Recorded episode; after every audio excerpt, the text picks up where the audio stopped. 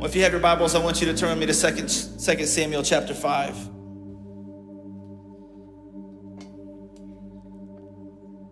want us to read the story of David. I love the story of David. David was overlooked. David was a shepherd boy. And it's amazing to me how God used someone like David, who the Bible says had a heart after God, to radically change the world. 2 Samuel chapter 5, I want us to learn from David today, verses 17 through 20. It says this Now, when the Philistines heard that they had anointed David king over Israel, all the Philistines went up to search for David. And David heard of it and went down to the stronghold. The Philistines also went and deployed themselves in the valley of Rephaim. So David required, inquired of the Lord, saying, Shall I go up against the Philistines? Will you deliver them into my hand? The Lord said to David, Go up, for I will doubtless, I will surely deliver the Philistines into your hand. So David went to Baal Perazim, and David defeated them there, and he said, The Lord has broken through my enemies before me like a breakthrough of water. Like a breakthrough of water. Therefore, he called the name of that place Baal Perazim. Now, I know this is an ancient old story and that at first glance you might not see how it can relate into your life. But I bet to argue with you that many of us in this room, if not all of us, will be able to relate to this passage today. And I want to preach to you from the title. I've already sent it out. Anybody know what it is? Shout it out. You don't sound very convincing. Why don't you shout my, t- my title today? Why don't you just shout it again? If the person next to you is not saying it, why don't you look at them real funny and just shout it in their face because they really need a breakthrough. Let's just say it again. I need a breakthrough. Father, thank you for today. Thank you for what you're going to do. Lord, we come with an anticipation today for you to, for you to move in our life, for you to move in the situations that we've walked in here carrying today. Situations that may be on the outside that people may know, but God, what about also the situations that are on the inside? The things that nobody knows about. The things that we've kept in secret. The things that have begun to deteriorate the very foundation of our faith. God, we ask that you would speak to us today. Let us find rest in you. Let us find hope in you. Let us find your peace and your joy. God, I also pray that salvation would come to those who don't know you. And that through today's message, Father, that your, your word would saturate our hearts, that it would saturate our soul, and that you would do what only you can do. In Jesus' name we pray. Everyone said, Amen. Amen. Give someone a hug before you take a seat.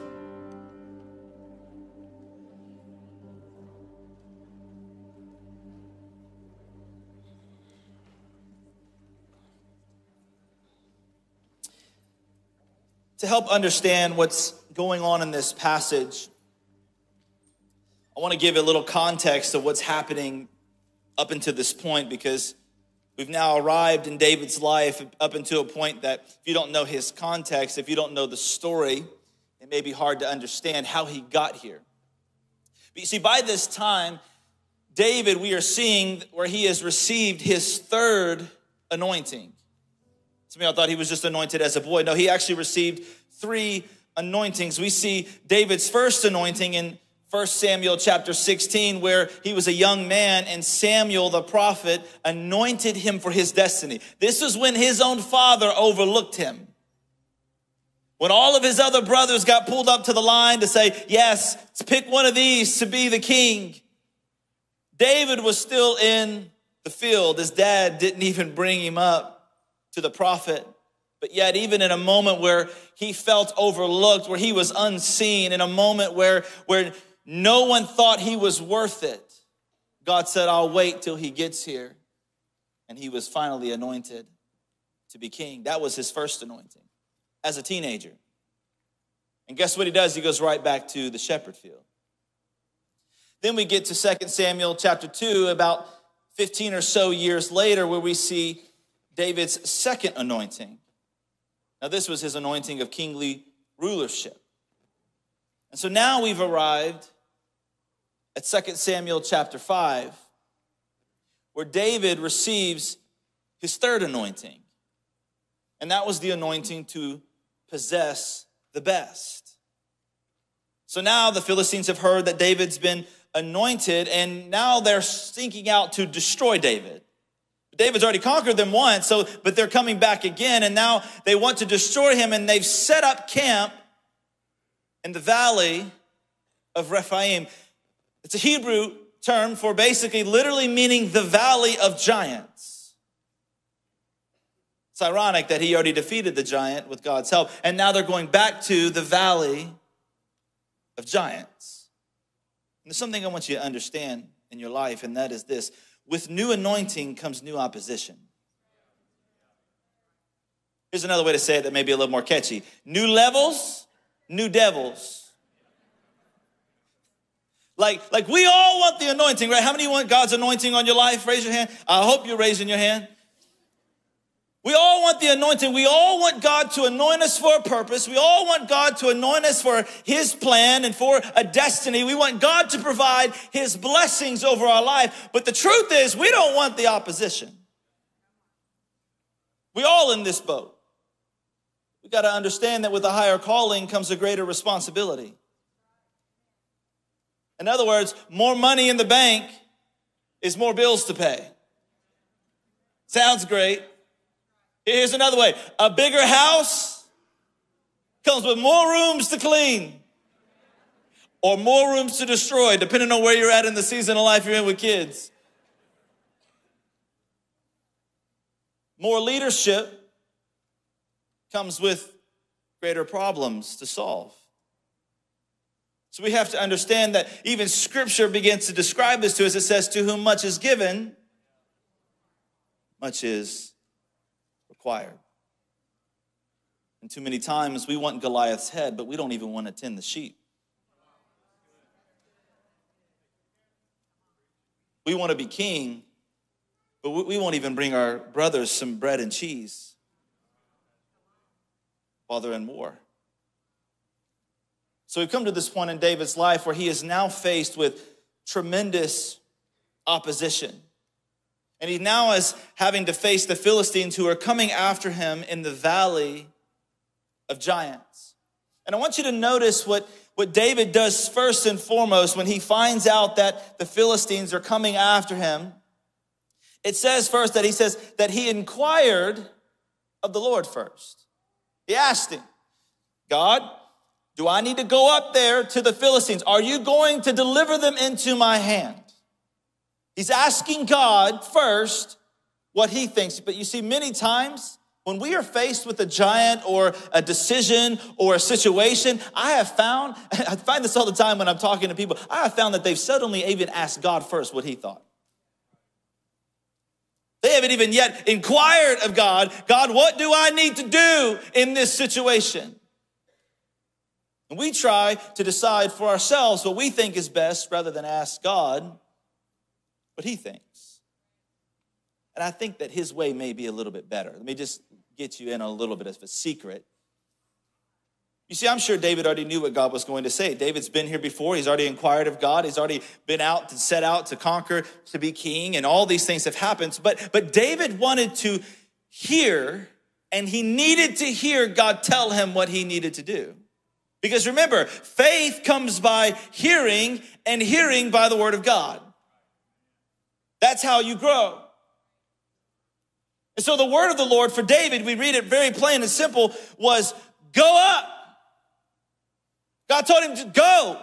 I'm with you. I will surely deliver the Philistines into your hand. Like doubtless. Like no doubt in my mind. There's no, there's no worry or concern. Go up, he said. And I believe that the very same word of the Lord that David received from God is the same word of the Lord that some of you need to receive today, and that is go. Go. Because God is telling you, I will surely deliver restoration in your marriage. That I will surely deliver healing to your depression. Go, for I will surely deliver purpose in your life. God said, go. But what does that mean? Reading this is, is very easy to look at it and be like, well, what does that even mean? Go literally means it's time to get to work. Work, work, work, work, work. Yes, I'm, I don't know what word work means in that song, but I'm just telling you, sometimes you need to hear it over and over. It's going to take some work for you to see your breakthrough. Because James 2 tells us, I love the book of James because if you want to get set straight, just go read James. James will tell you like it is. James will get all up in your business. James, James will say, I got like steel toe shoes on and you barefoot, and I'm gonna let you know. Because James 2 tells us that faith without is dead. Faith without works is dead. You see, you can have faith for your marriage to be restored, but if you don't work on it, oh God, I need you to heal my marriage. And you go right back out speaking to her the same way you spoke to when you went in there. God, I need you to heal my kids. And every time they come around you, you don't want them around. Restore my relationship with my kids, God, please. But every time they're around, you push them out the door.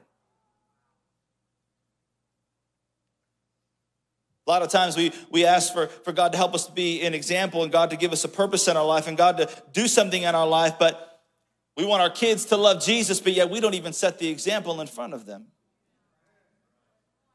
Now tell them I'm not here. Go answer the door. Tell them, tell them, tell them we're not here. Yeah, like a three-year-old sat at the house by themselves. Like, come on. And we don't even set the example. We want our kids to love God, but we only attend church every now and then. And so when we wonder why, when they graduate from high school, and the statistic of over 80% of students when they graduate high school fall away from their faith, we wonder why. Because we haven't set in them the roots and the foundation and been the example. When, when things go crazy in our life, who do we turn to? We turn to other things rather than turning to Jesus. And we wonder why they're turning to their friends and they're turning to other people rather than turning to God and His church, which should be the safest place for them to go.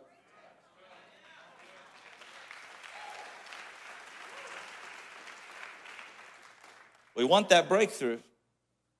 What are we doing to see it?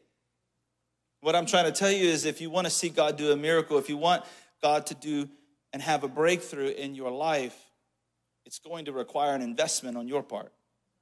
We get to play a part in it. It's going to require some work, some blood, sweat, and tears.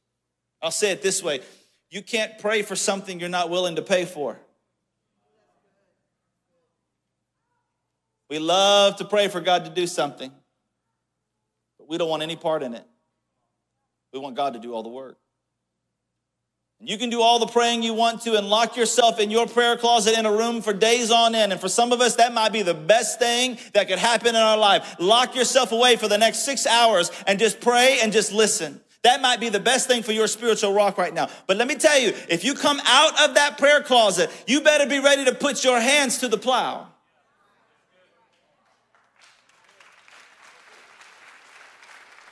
You can't just pray for something and not expect to have your faith to be works in action towards it. And many times we're wanting God to build something, but God is wanting to build something in you before He will do something for you. There's things that He wants to develop in you before you will see the miracle that He wants to do for you. It's like people winning the lottery. If they don't know how to contain it, if they don't know how to hold it, if they don't have the right foundation, they don't know how to keep it, and then they end up going bankrupt, and their life ends up going to nothing, and they lose it all because they haven't built in the character, they haven't built in the strength, the determination, they haven't built in the, the discipline to handle the miracle.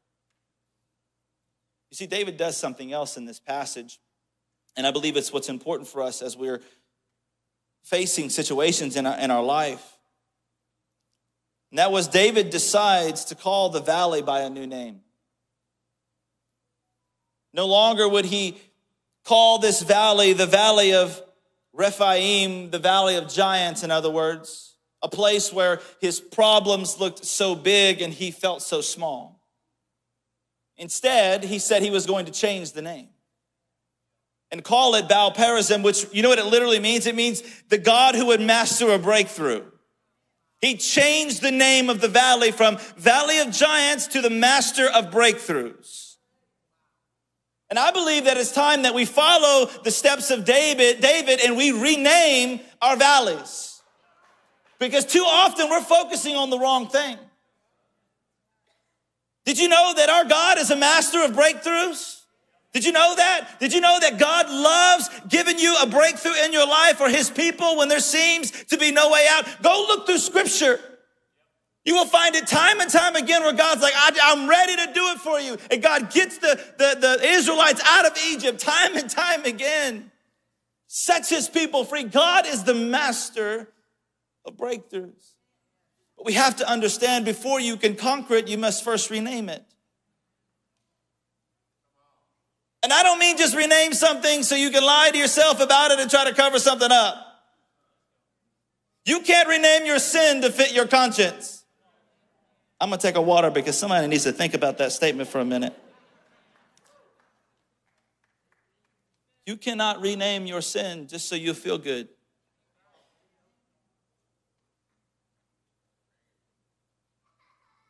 In order for you to conquer your valley of giants, you're going to have to first rename it. Because when you do, a new perspective begins to take hold. It begins to be a shift in your way of thinking, in your mentality, and the way that you perceive it. Your focus begins to change on the situation. If you only think of the negative, then that's all that's ever going to be.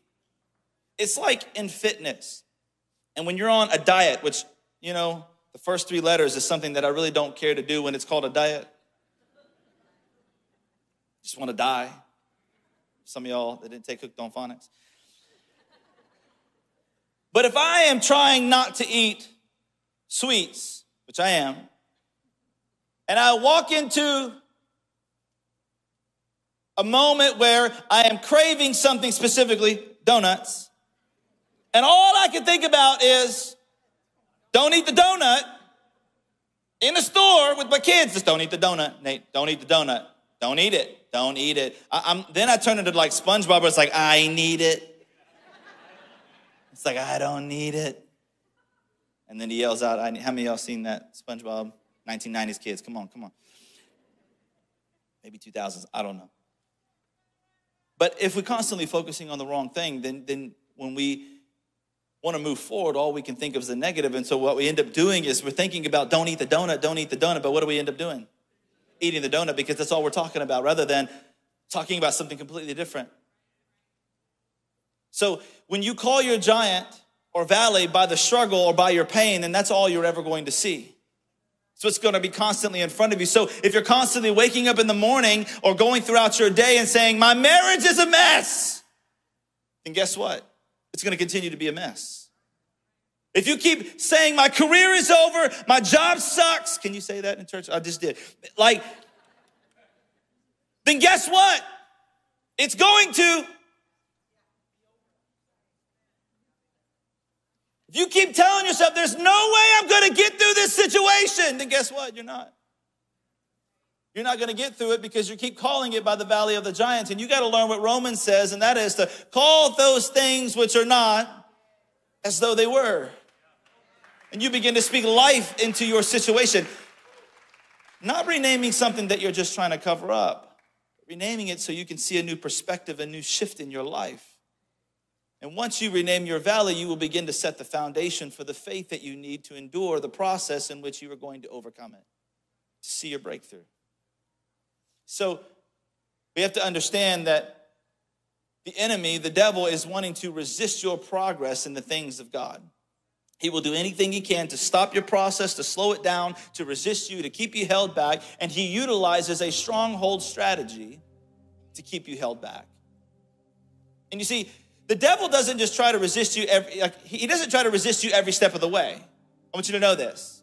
Like, he's actually willing to allow you to gain some ground and he'll retreat for a time. And then at the right spot, at the right moment, he'll establish a stronghold that you're about to come up on to oppose you from making further progress. This is why there are times in your life when everything is good, your marriage is good, your kids are great, they're loving God, finances are great, all these things can be happening great in your life, and then all of a sudden you feel like you've run into a wall.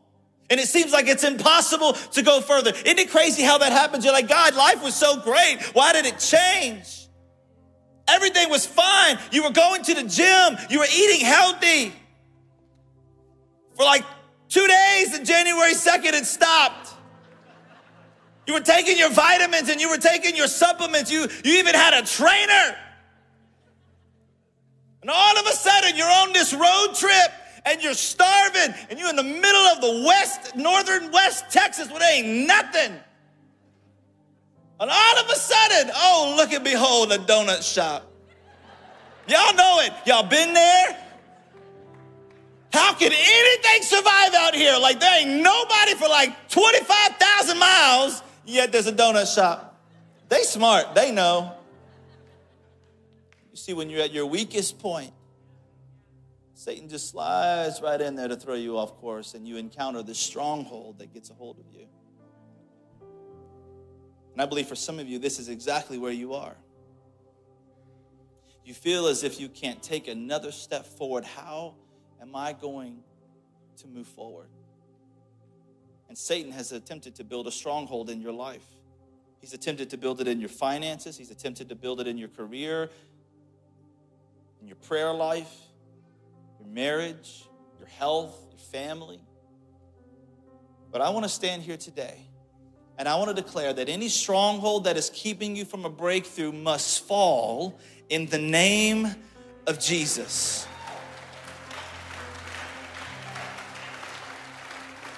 That Satan, you must step aside because you have no authority over the people of God. That we are children of the Most High and we are covered in the blood of Jesus.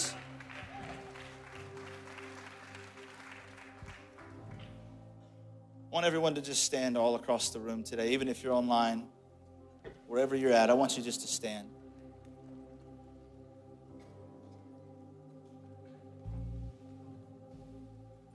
Because I believe that right now, God wants to give someone a breakthrough. That He wants to show you something that maybe you've been praying for a long time. Maybe it's a breakthrough from judgment to forgiveness. Maybe it's a breakthrough from death to life.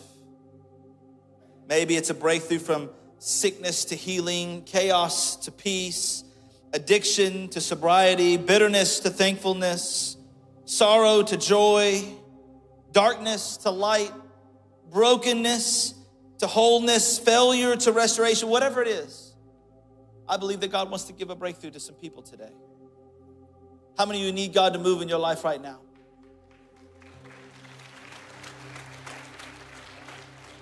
I'm reminded of this story in John chapter 5. And I want to read this story for a moment. And then what I want us to do is we're going to, I've set aside time in my, my sermon to set aside a time of prayer. Because if you're in need of a breakthrough today, that we want to stand in agreement with you and we want to believe that in the name of Jesus, that those strongholds are going to fall, that we're going to rename that valley, and we're going to see breakthroughs in your marriages, we're going to see breakthroughs in your careers, we're going to see breakthroughs in your families, we're going to see breakthrough in that addiction, we're going to see breakthrough in that depression, we're going to see breakthrough in that anxiety, we're going to see breakthrough in that chaos. This story in John chapter 5 says this it says, Here there was a great number of disabled people who used, who used to lie the, the blind, the lame, the paralyzed. One who was there had been invalid, had been disabled, had been had an issue, had a had a, had a thing going on in his life for 38 years. When Jesus showed up on the scene and saw him lying there, he learned that he had been in this condition for a long time and he asked him, Do you want to get well? Do you want to get well? Jesus didn't ask him, Do you want to feel better? He asked him, Do you want to get well? There's a difference. And you see, so often you can come to church just to feel better and not allow yourselves to feel well and to get well. Oh, I'm preaching to somebody. We can come to church for comfort and never leave changed. You want a breakthrough? Maybe I could be like James' step cousin or something today. But that's what the pool of Bethesda represented a place of comfort, being around other people who had similar issues, thereby feeling more normal in your dysfunction. Yeah, think about that. You see, some of us come to church and we get just enough to feel better, but we really don't truly get well. Just enough to just feel comfortable. I think I'm okay with God, so I'm good. Instead of experiencing true breakthrough to get well. But I believe that you came here today not just to get better, you came here today to get well. How many of you need Jesus to make you well today? So I want to call our prayer team to the front today. I want us to dim the lights and we're going to worship for a moment. This prayer team's been prayed up. They're ready to go. They're ready to stand in agreement with you. And if you want to go get your kids out of kids ministry and you want to bring them and pray with your family, they're ready to do that too. Our whole teams are ready. We've been talking about this for the last 24 hours in depth. And we want to pray with you and we want to anoint you with oil with what, with what Scripture says. And we're going to believe today for a breakthrough. We're going to pray that where you find sickness, that in Jesus' name there will be healing. That where your career may be in utter chaos, that you would find peace and restoration, and that God wouldn't just change the circumstance, but that He would change us that he would change us in the breakthrough, that he would do what he wants to do in us before he can do it for us. So maybe for some of us today, it's God changing our perspective, and that's where our breakthrough begins. Maybe for some of us today is being grateful for what God has already given you instead of being complacent. Be great or content. Be, be grateful for what God is doing in your life. Maybe today it's just changing your perspective from bitterness to thankfulness whatever it is. We're going to worship for the next several minutes. Our ushers are ready. We're going to form lines. We're going to begin to pray for you. We're going to believe for a breakthrough. How many are ready to see God do a breakthrough in your life? You ready to see Him move in your life? So we're going to begin to sing, and I'm going to come back and I'm going to pray. We'll pray a, a, corporate prayer over all those that are prayed for today. But let's just take this time. This isn't a time to just skip out. This isn't a time to just go out and leave.